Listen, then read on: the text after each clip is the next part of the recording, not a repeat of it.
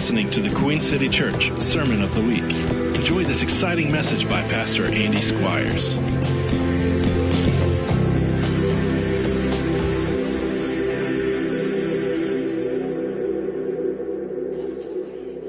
All right. Let's find our way, find our way back. We'll get started. Today is the first day of Advent. How many of you all knew that it was the first day of Advent? Oh, pretty good. Some real Christians in here. I was just figuring that out this week, so I'm kind of playing catch up in my Christianity.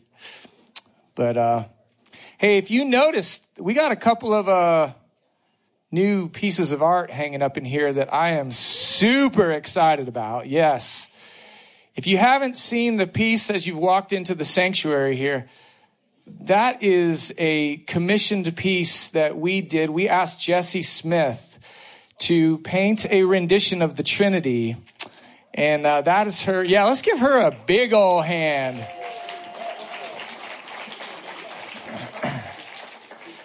I mean, the challenge was tough because I said to her, I said, here's what I want. But I was so vague in what I wanted that for her to land that was just a monumental task. Well done, Jesse. And then, and then if you've noticed in the, in the lobby, we have a brand new piece done by the great Ryan Stevens. Is Ryan in here? I know he does not like me to be embarrassing him like this. He hates this. This is not his love language. Nevertheless, I love that piece hanging in the lobby. And, uh, let's give Ryan a big hand for that as well. He's, he's an incredible artist in his own right that piece was sitting in my office for a week and I just sat there and I just looked at it for hours at a time and just kind of contemplated the mysteries of the universe. So, you know, art can do that. It, art, you should, you should go to a museum every now and again and stand in front of something that somebody did. It'll, you'll be surprised at what it'll, it'll produce inside of you, you know. I've actually had spiritual experiences standing in front of pieces of art. My friend Chris Underwood, before he passed away, he did this, he did a piece that first time, you know, some, some, some pieces of art, you, it takes you a while to enter in. But when I first set eyes on this thing, it was just like, I don't know, man, a gateway to heaven opened up and I was transported into the third heaven or something like that. I don't know. I don't know how all that works. All, all I'm saying is it was, it was a wonderful work and it just really blessed me. So, you know, some people say they don't like art or abstract art or poetry or, you know, you should repent if you've ever said that because that stuff's really important. If you have a Bible or if you have an iPhone, let's open up to the book of Luke. And I'm going to read a passage from Luke chapter 1. This is known by some as the Magnificat or Magnificat. I don't know how you say it. But it's a song sung by Mary after she receives the news that she will be carrying the Son of God in her womb. What's interesting about this passage is that she didn't spontaneously write a new song. This is actually found in the Old Testament. It was a song sung by a once barren woman named Hannah who received uh, a miraculous gift from, from the Lord because of her prayers. Uh, and she, she bore the prophet Samuel. Mary apparently knew this story. She knew this song. And so after she receives this great news, she proceeds to sing a song. Now that's interesting. When good things happen, people sing songs. We are a people who are known by our songs. Actually, when bad things happen, people sing songs. To me, the real problem lies in that no matter what's going on in your life and you're not singing, something's amiss. All right? Let's read this together. And Mary said, starting at verse 46, and Mary said, My soul magnifies the Lord, and my spirit has rejoiced in God my Savior, for he has regarded the lowly state of his maidservant. You could also say, He noticed me out of nowhere and out of nothing. Here's the creator, God, the uncreated one, who steps into the middle of this little person's life and disrupts everything in her life. And he notices her. And so she starts singing about it. For he has regarded the lowly state of the, his maidservant. For behold, henceforth all generations will call me blessed. For he who is mighty has done great things for me, and holy is his name and his mercy is on those who fear him from generation to generation. He has shown strength with his arm. He has scattered the proud to the imagination of their hearts, and he has put down the mighty from their thrones and exalted the lowly. And he has filled the hungry with good things, and the rich he has sent away empty. He has helped his servant Israel in remembrance of his mercy as he spoke to our fathers, to Abraham and his seed forever. Let's just sit for a second on that. Let's have a moment of silence, not of sadness. Let's just collect our thoughts, collect our week. However, you've walked into this room today, whatever burdens you're carrying, whatever anxieties you might have, whatever, you know, wherever you are in your life you be you right now, but let's do it together in silence. And let's bring ourselves to the Lord and get ready to receive.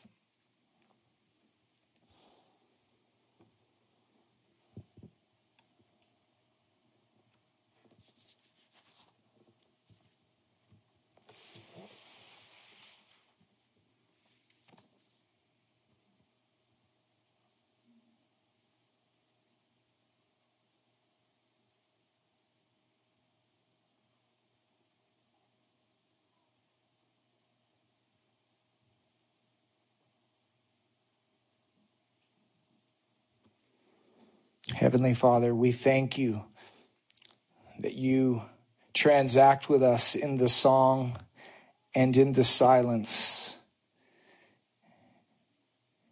And we, we welcome you, Holy Spirit, right now. We acknowledge that you are our helper. And we give you full permission right now, Lord, to move freely about this room. And we pray that the glory of your gospel would penetrate our hearts and minds today. In your name we pray. Amen.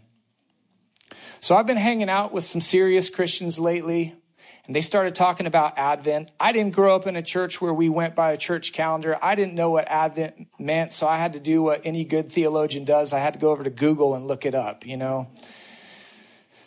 So we're in the season of Advent, and Advent literally means coming or arrival. And the church celebrates Advent because Advent reminds us that the coming of God in Christ was the moment that the human race, like the song says, felt its worth.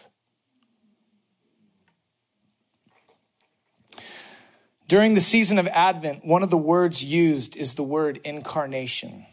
It's a big theological word, but don't let it scare you. It is the word that is used to describe how Jesus, the second person of the Trinity, became human. Incarnation literally means embodied flesh. The word became flesh. God became human. The coming of God as a mere human being was not what anyone was expecting. We're looking backwards, so it seems perfectly predictable for the story. But when angel hosts came announcing the coming of God as a baby born of a virgin, it took us a minute to become aware of the implications. It is still something we are contemplating. Actually, it'll take us the rest of our lives of meditating and contemplating on this incredible, wondrous mystery. So Advent is a season, you might say, of reawakening. It's a season of renewal. It's a season of reminding. It is a season for us of God coming and breaking into our current existences and disrupting our unbelief. Long lay our hearts in sin and error pining, but God has appeared in Christ and our souls have felt their worth. When God came in Christ, there was a darkness on the world. There was a massive lack of revelation. Humanity believed that God was totally unlike them and someone to fear. There was a great foreboding sense of separation between God and man. There was a glimmer of hope that someday Messiah would come. There was an expectation, but it was more like a smoldering ember and not a raging fire. The Jews were under occupation when the reality of God's incarnation manifested. Mary was the least of the world. She was very young. She was a woman. She was a Jew under Roman occupation. She was the least powerful, least exceptional, least likely person to notice. But as she sings in her Magnificat, God has regarded me. God has noticed me. What a wonder that must have been for her. God broke into her little life with the most extraordinary news. But God broke into all our little lives. What God did for Mary is really something he did for every single one of us. We found out that God is not playing hard to get. We found out that God isn't displeased with humanity. We found out that God is pleased to become human we found out that God is not something else other than us. We found out that we, you and me, are a chip off the old block. In that baby, we found out that being human is good. Of course, we're not without our major issues, but the work of redemption didn't begin at the cross. It began at the incarnation.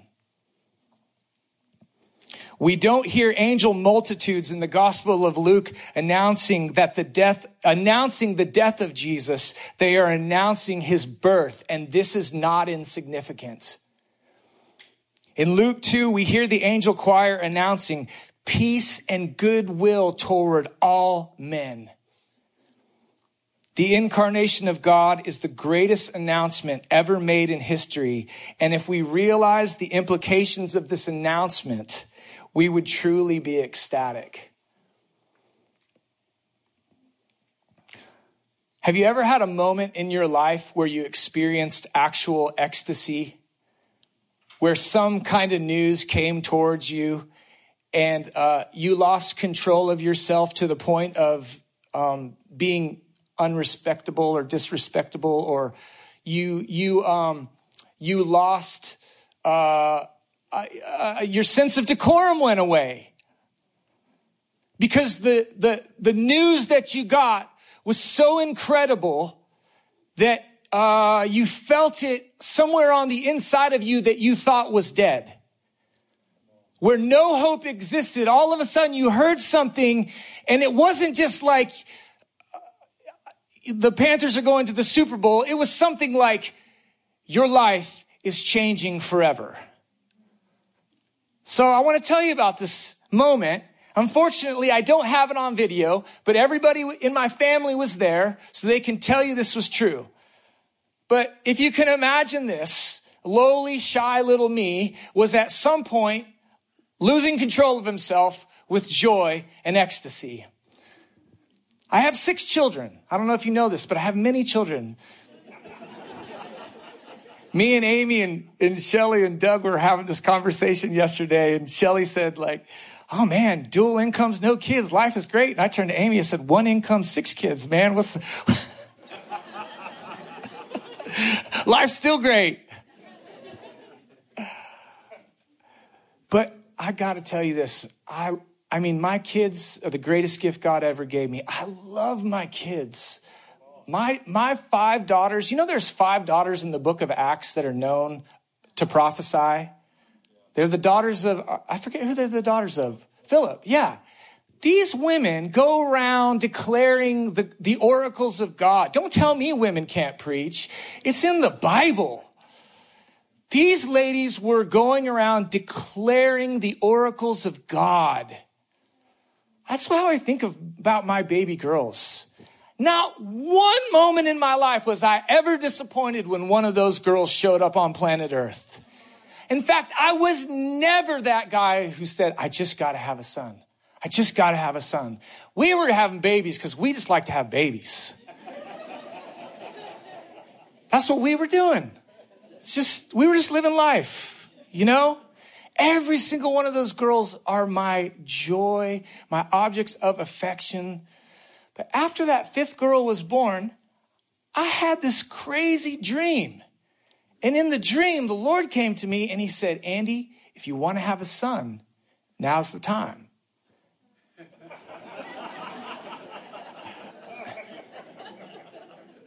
Guys, it works. If you ever want to use this line, it works.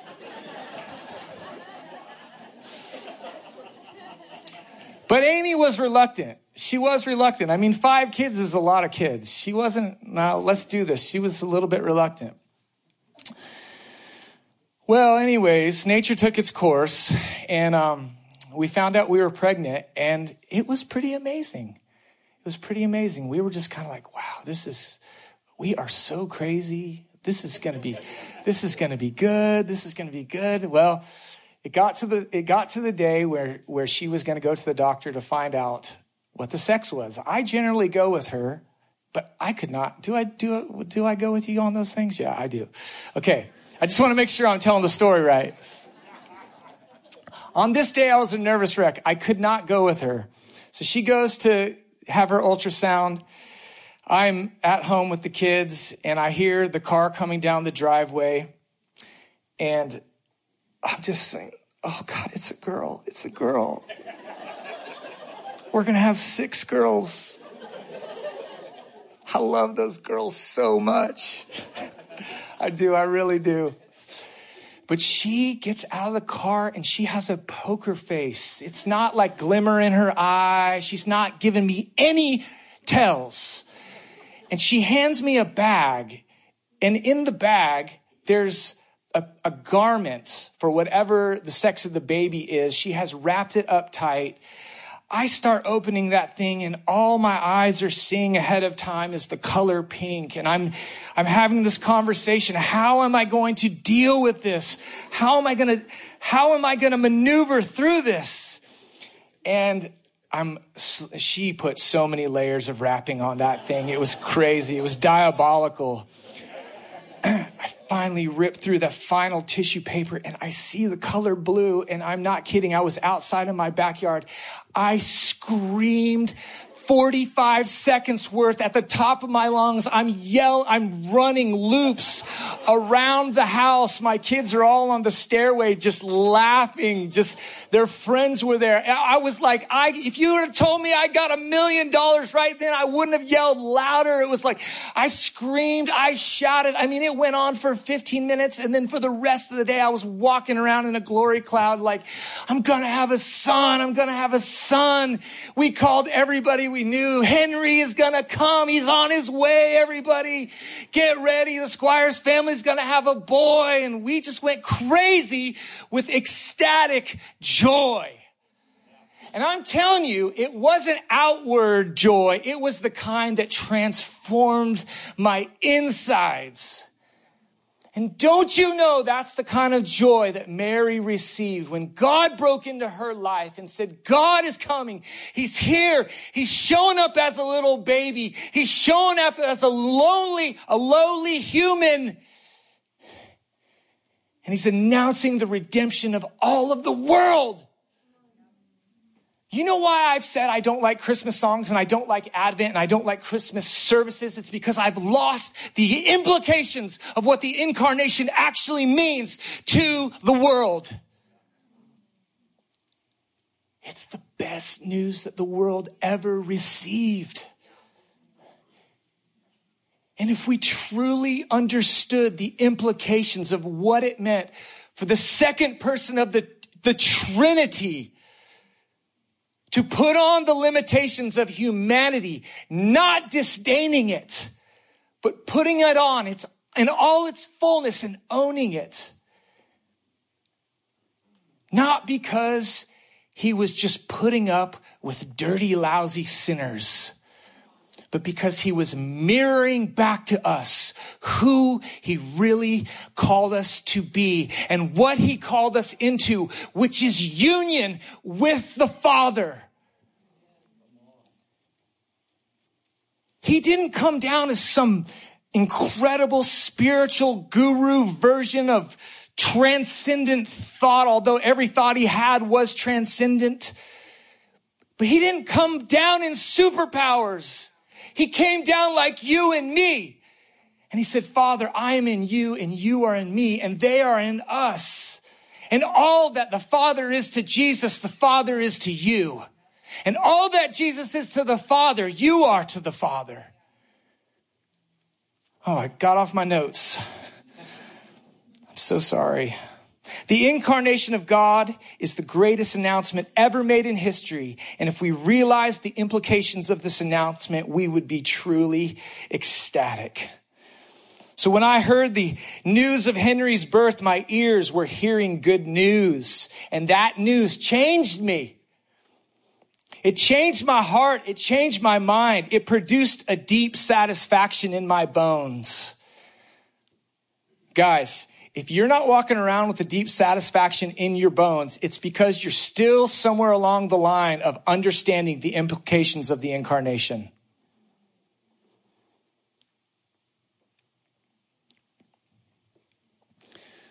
Do you ever hear the story of the gospel called good news, but those words are completely meaningless and boring to you? Just be honest. Do you know what I'm talking about? Somebody says, Hey, it's the good news of the gospel. And you're like, yawn. no, I'm, I'm, I'm talking to you about what you actually think, aren't I? We hear the Christmas story. We hear about a little baby in a little manger and wise men and donkeys and all of this stuff. And it's boring to us because we've turned it into a cute little story and we've left behind all of the actual implications of God, the Word made flesh, God becoming human. Actual good news is something that will produce elation in you. When we call the gospel good news, we mean something that when fully understood will produce a reaction in you like Mary gave, a song, a shout, an explosion of hope in your heart where none existed before. Out of nothing, out of nowhere, something profound rises up going into the very roots of your being, informing the very fiber of who you are. This news that God took great pleasure in becoming human. This is the news that totally disrupts our unbelief. It totally disrupts our self-loathing. It totally disrupts our feeling of separateness. It totally disrupts the feeling of loneliness. It totally disrupts the feeling of being abandoned by God. It totally disrupts the feeling of being being abandoned by other people. This is the news that totally destroys that God is something altogether different than me.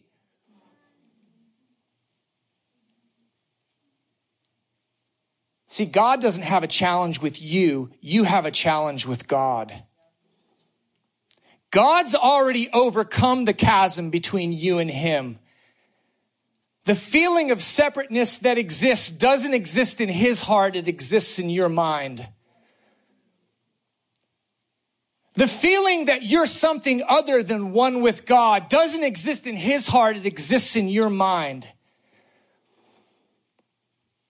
And the only reason why it exists that way is because we're walking through this world where that lie is prevalent.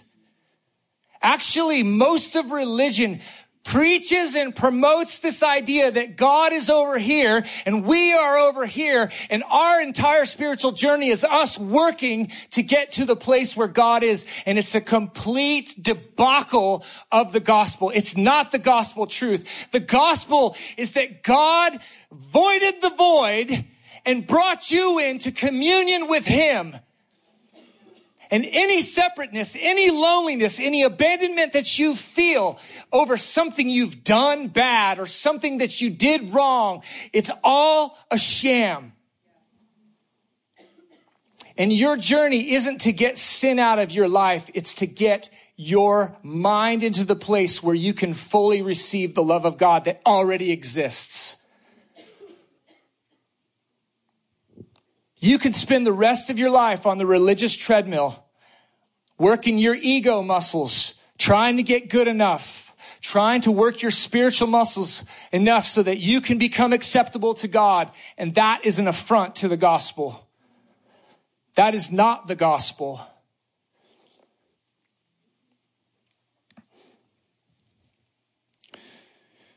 This is the news that he has saved us from the lie that being human is something to disdain.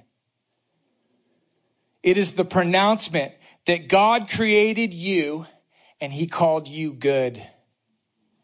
The incarnation is the pronouncement over your life that he created you and he called you good. But the story of Christmas, the reality of Advent is news that is so good it will make you laugh. It will make you cry. It will make you sing. It will make you shout to give yourself fully to it. The reason that we yawn when we think about the reality of God becoming human 2,000 years ago is that we don't really understand the implications of it. Do you know who you are? You're a chip off the old block.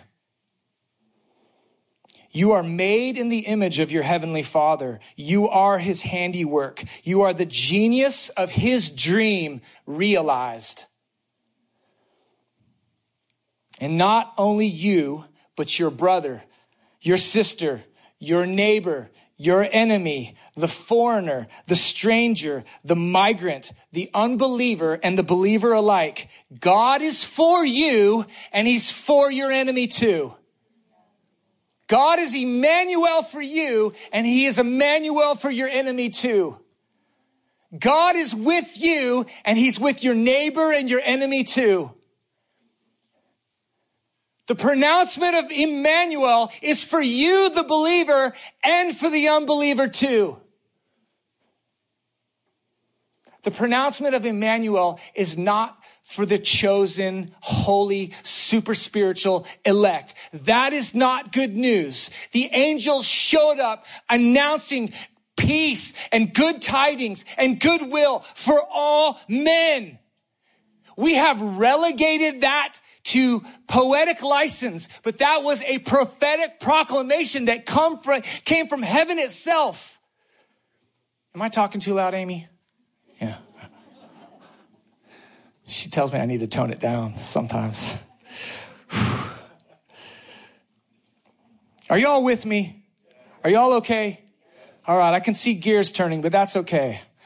I mean, you wouldn't have wanted me to come up here and preach a nice Christmas message, right? I mean, you've already heard that. You already know how that story goes, right? Guys, we've been having the Holy Spirit move in these meetings for the past four or five weeks. And Amy and I were talking and we were like, you know what? We don't want to put the Holy Spirit on hold just because it's time for Christmas. We don't want to be polite for Christmas sake. We don't want to not engage with the Spirit of God and what He's doing because it's time to celebrate. I am all for celebrating. Trust me. I just don't want to be re- religious about any of it. Because this is what I believe, guys. I believe that the Lord is leading this church to a place of, of deep feasting, of deep feasting, of deep drinking on the Spirit's wine. The incarnation of the Word made flesh is the good tidings of great joy to all people. The babe wrapped in swaddling, swaddling clothes in a manger. This is the good tidings. And these good tidings declare, do not be afraid. Peace and goodwill to all men, to all men, to all women Did you, did you know that we are all looking for friendship with God? Every single person in this room, there's not one person in this room who is not looking for friendship with God. Most of us discount ourselves out of friendship with God because we believe we're not spiritual enough.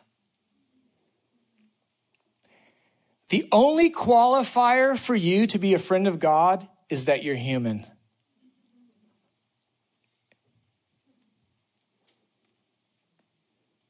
The only qualifier for you to be in friendship with God is that you, that you realize that you cannot be good enough to be in friendship with God. That He has already done everything that you need to enjoy full communion with Him. Everyone is looking for friendship with God. There is not one person in here who doesn't deeply desire to know that they are intimately connected at the deepest level with God.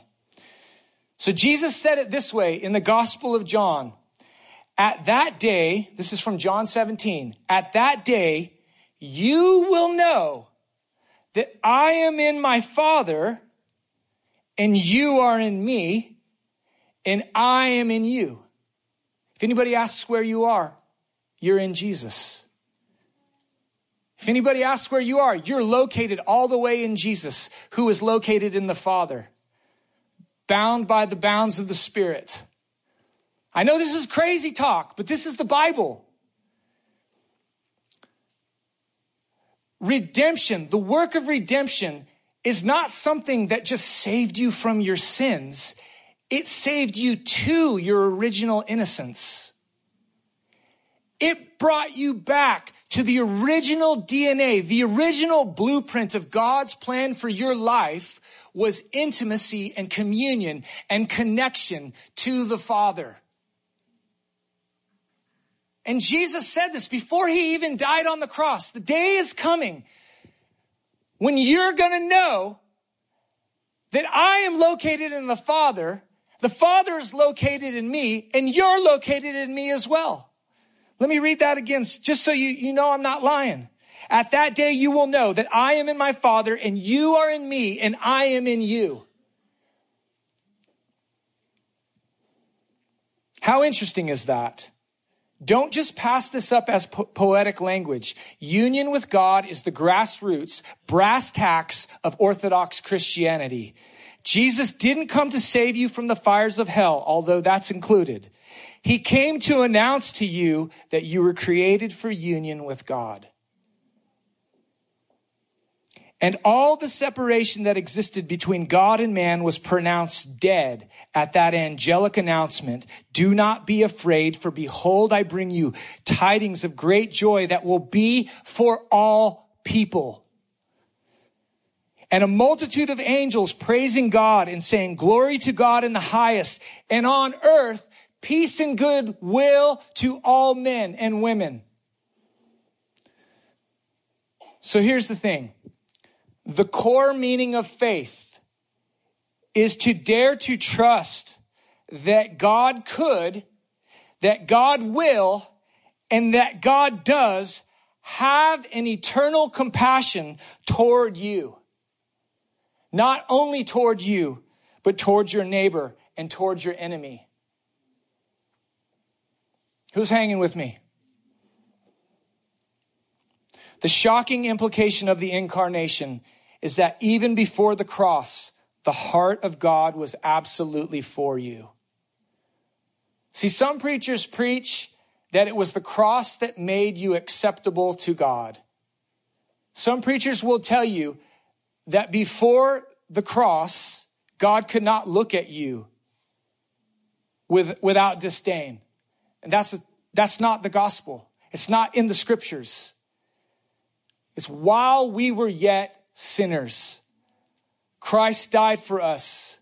His heart of love existed for you before the foundations of the earth.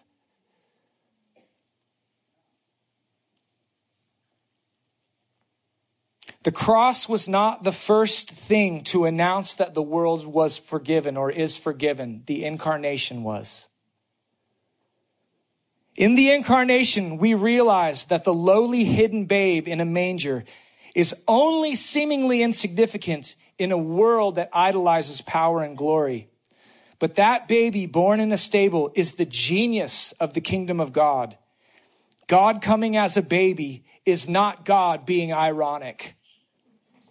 He's not trying to fake anyone out. He's not being coy.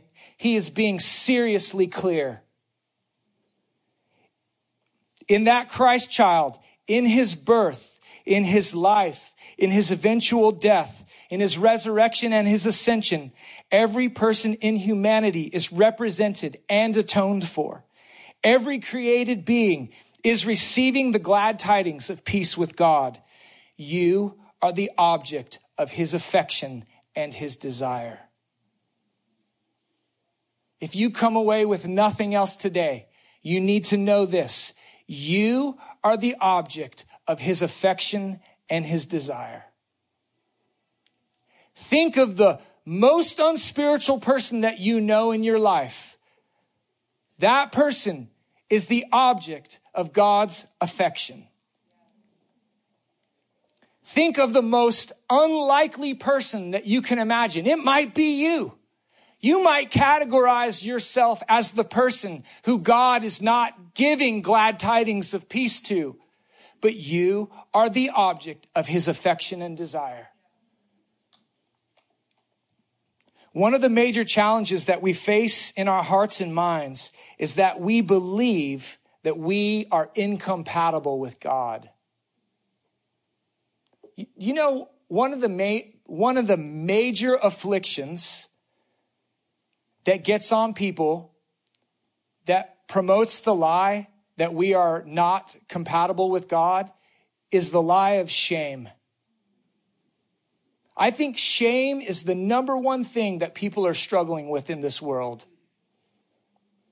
And, you know, Amy gave a testimony a couple of weeks ago, and she said something interesting. I was very intrigued by this. I didn't know she was going to give that testimony but I was profoundly moved by it. But she said this thing. She said, a lot of people, well, she didn't say a lot of people. She said the shame that she was carrying was not something connected to sin, but it had to do with identity. Like in her basic personhood, she felt unlovable. And I have this feeling that there's this demonic oppression that's working really hard in the earth that has good Christian, Christian people believing that they're no good and that they're undeserving of love and that they're undeserving of acceptance. And that manifestation of shame is going to be broken off, church. That manifestation of shame is not your inheritance. It does not belong to you. When we see that pronouncement of goodwill and good tidings and peace toward all men coming from that angelic host, it was the pronouncement of the death of your inner shame and your inner self-loathing and your inner hatred and your inner sense of abandonment. That does not belong to you. Heaven is singing over you this morning that you are the object of God's affection. And he's done every possible thing in his power to give you that. There's nothing more that God can do.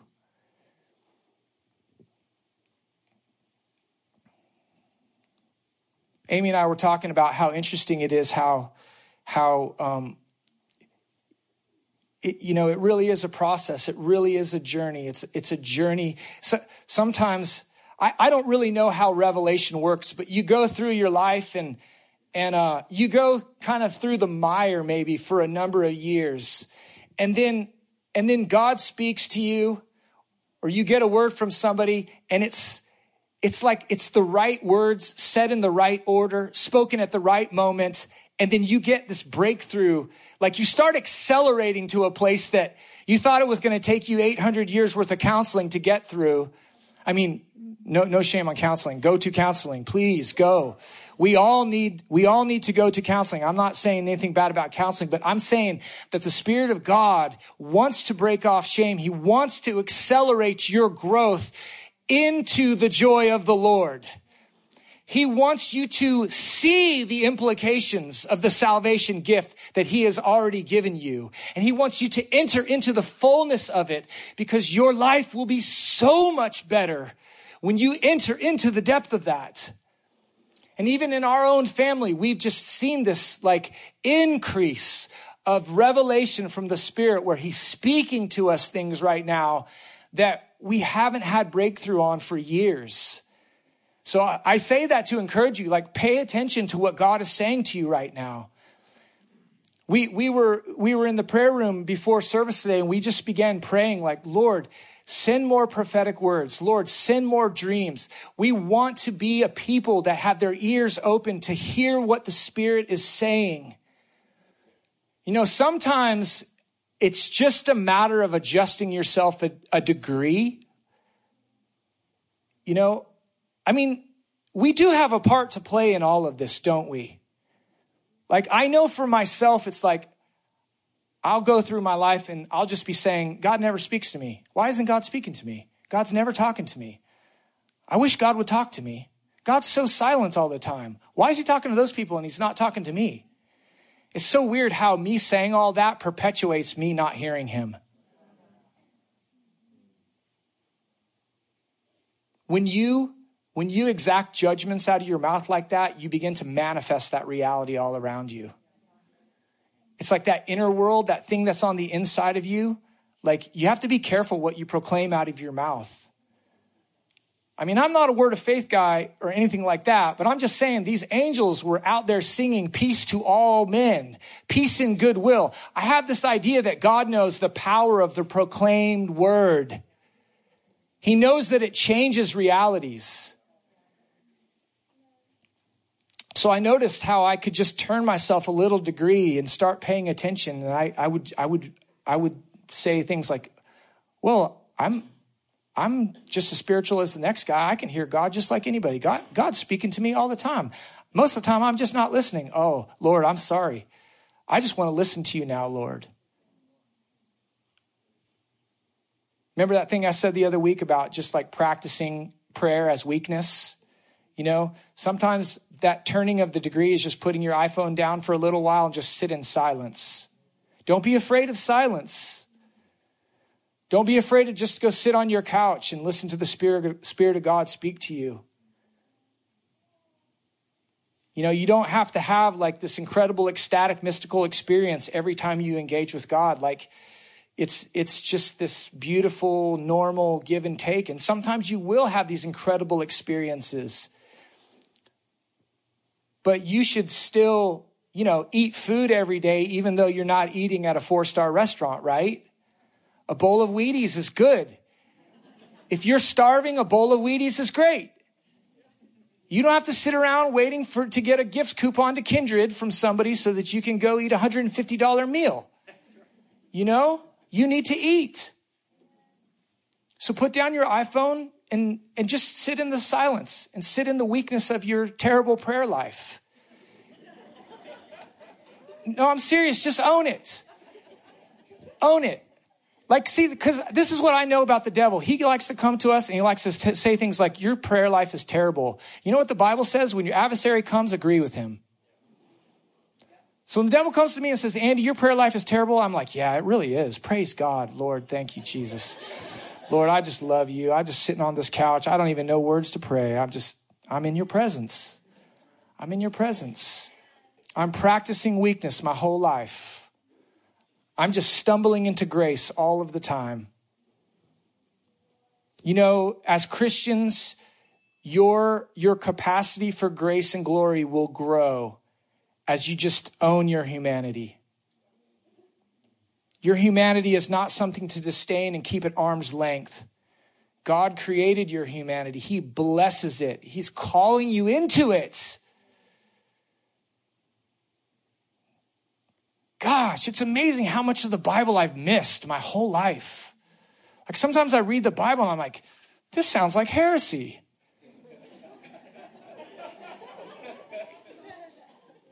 Well, no, truly, like when you listen to so much preaching out there and then you read the Bible, you're like, well, this is nothing what that guy's saying.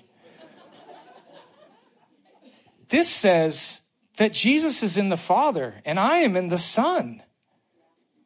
That's incredible if you think about the implications of that. When Jesus is saying that, he's not describing asking Jesus into your heart. That's not what he's talking about. He's talking about the actual location of where you are right now. In your innermost being, you are in the Father, you are in the Son, you are in the Spirit. If you think about that every day for a week, your life will change forever.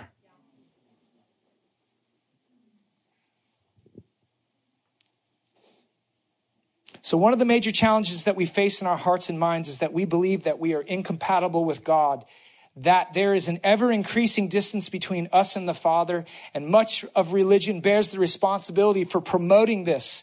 Instead of announcing that the perceived separation has been overcome from before the very beginning. Guys, Ephesians 1 4 says, Before the world was made, He chose us. Before the world, before you even committed a sin, He chose you. You were in before you were out. You were all the way in before you were out. As the Father is to Jesus, the Father is to you. In the prayer of Jesus in John 17, Jesus says this to his Father You loved me before the foundation of the world. You loved me before the foundation of the world. As much as this is true between Jesus and the Father, it is true of you and me. But we haven't known this, have we? I love this. I'm going to close with this. Jesus says as much in John 17, 25. This is so cool. I love this. O righteous Father, the world has not known you, but I have known you. And these have known that you sent me.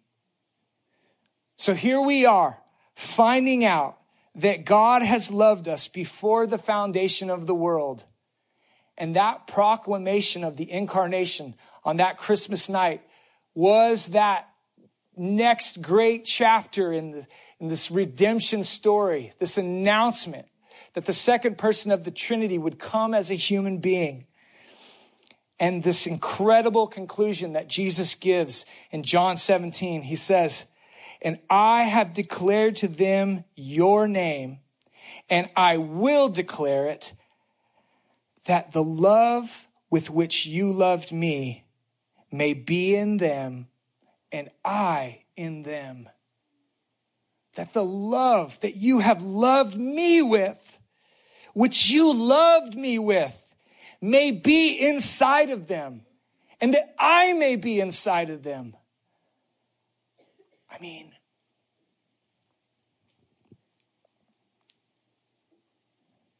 the thing is this Jesus never, not once, doubted his union with God.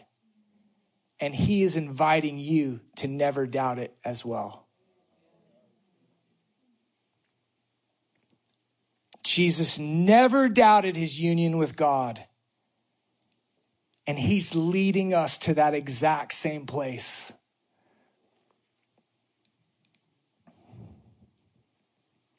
It's not instant.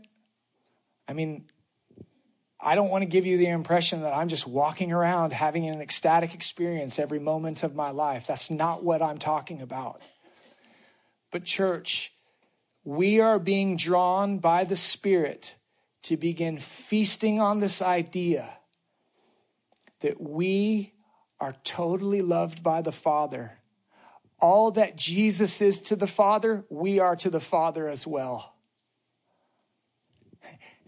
It's not a good cop, bad cop situation with God. It's not Jesus good cop, the Father bad cop. Does anybody have that idea rattling around in your brain that Jesus is the good part of God and God the Father is the angry out to get you part? That idea needs to go away.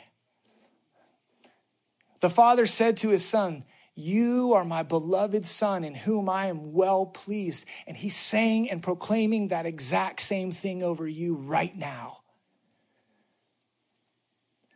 And your spiritual journey is not trying to get to God. Your spiritual journey is just about enjoying that feast of the pleasure of the Father. It's enjoying, it's drinking that wine of the pleasure of the Father in your own life. Am I saying you don't have stuff in your life to deal with? No, I'm not saying that. But don't make it the main thing of your life. Feast on the goodness of God, and all of that other stuff will just take care of itself. Listen, guys, I'm going to set you free on something. There are just some things in your life that you're never going to be able to deal with in this lifetime.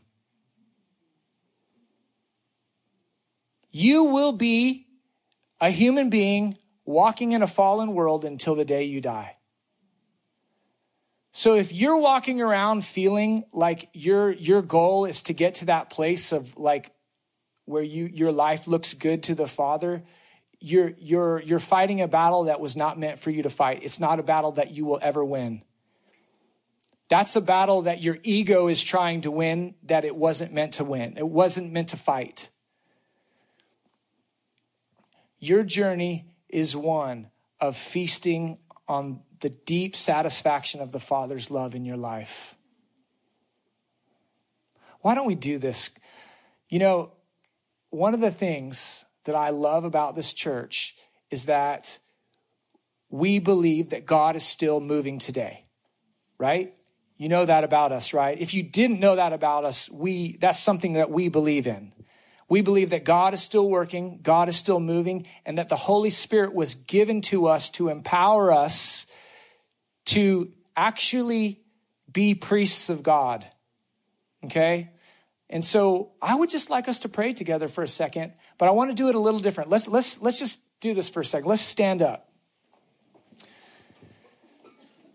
And, and generally what happens is the person up here prays this one generic prayer and everybody says amen and we all go watch the football game and have lunch. It's just a great thing to do. But i would really like it if this morning we could maybe pray for each other. And all i'm all i want to do this morning is i just want to i want you to pronounce a blessing on somebody near you. And if you're not near somebody find somebody and, and don't just go laying hands anywhere on somebody. Ask permission if you can put your hands on a shoulder or, or wherever. But I want to do this because I believe that the Holy Spirit is going to move in here today. I believe the Holy Spirit wants to do some things in here. It doesn't have to look crazy. It doesn't have to look any sort of way, but I believe that there's this transactional relationship that we have with God, but it's not be just between me and God. It works between us, right? Do you guys know that? There's bread that you can get only through your brother. There are some things that you cannot receive from God himself. You can only receive from your brother or sister. Did you know that? God has designed it this way for us to depend and rely on each other. We actually need each other. We need this church. We need the building. We need these walls. We need this sound system. But more than any of that, we need each other. Okay? One of the things I have realized is that many, many, many people have never had hands laid on them and had a prayer prayed over them. Okay? This is to be awkward. I know it's to be weird. I don't care. Okay? If you feel insecure right now, welcome to the club. We're doing it anyways. Okay? But, but I, but I'm saying this. I believe this, that if you're going to step out in new areas of faith, you're going to have to take some risks. God is outside of the place that you feel comfortable. All right? So, as a corporate practice of weakness, I want you just to gather with somebody. It could be your spouse, it could be your friend, it could be anybody. I don't care. But, but just gather together for 45 seconds and just pray a blessing over each other. You've been listening to the Queen City Church Sermon of the Week. For more information on this message and other resources, visit queencity.church.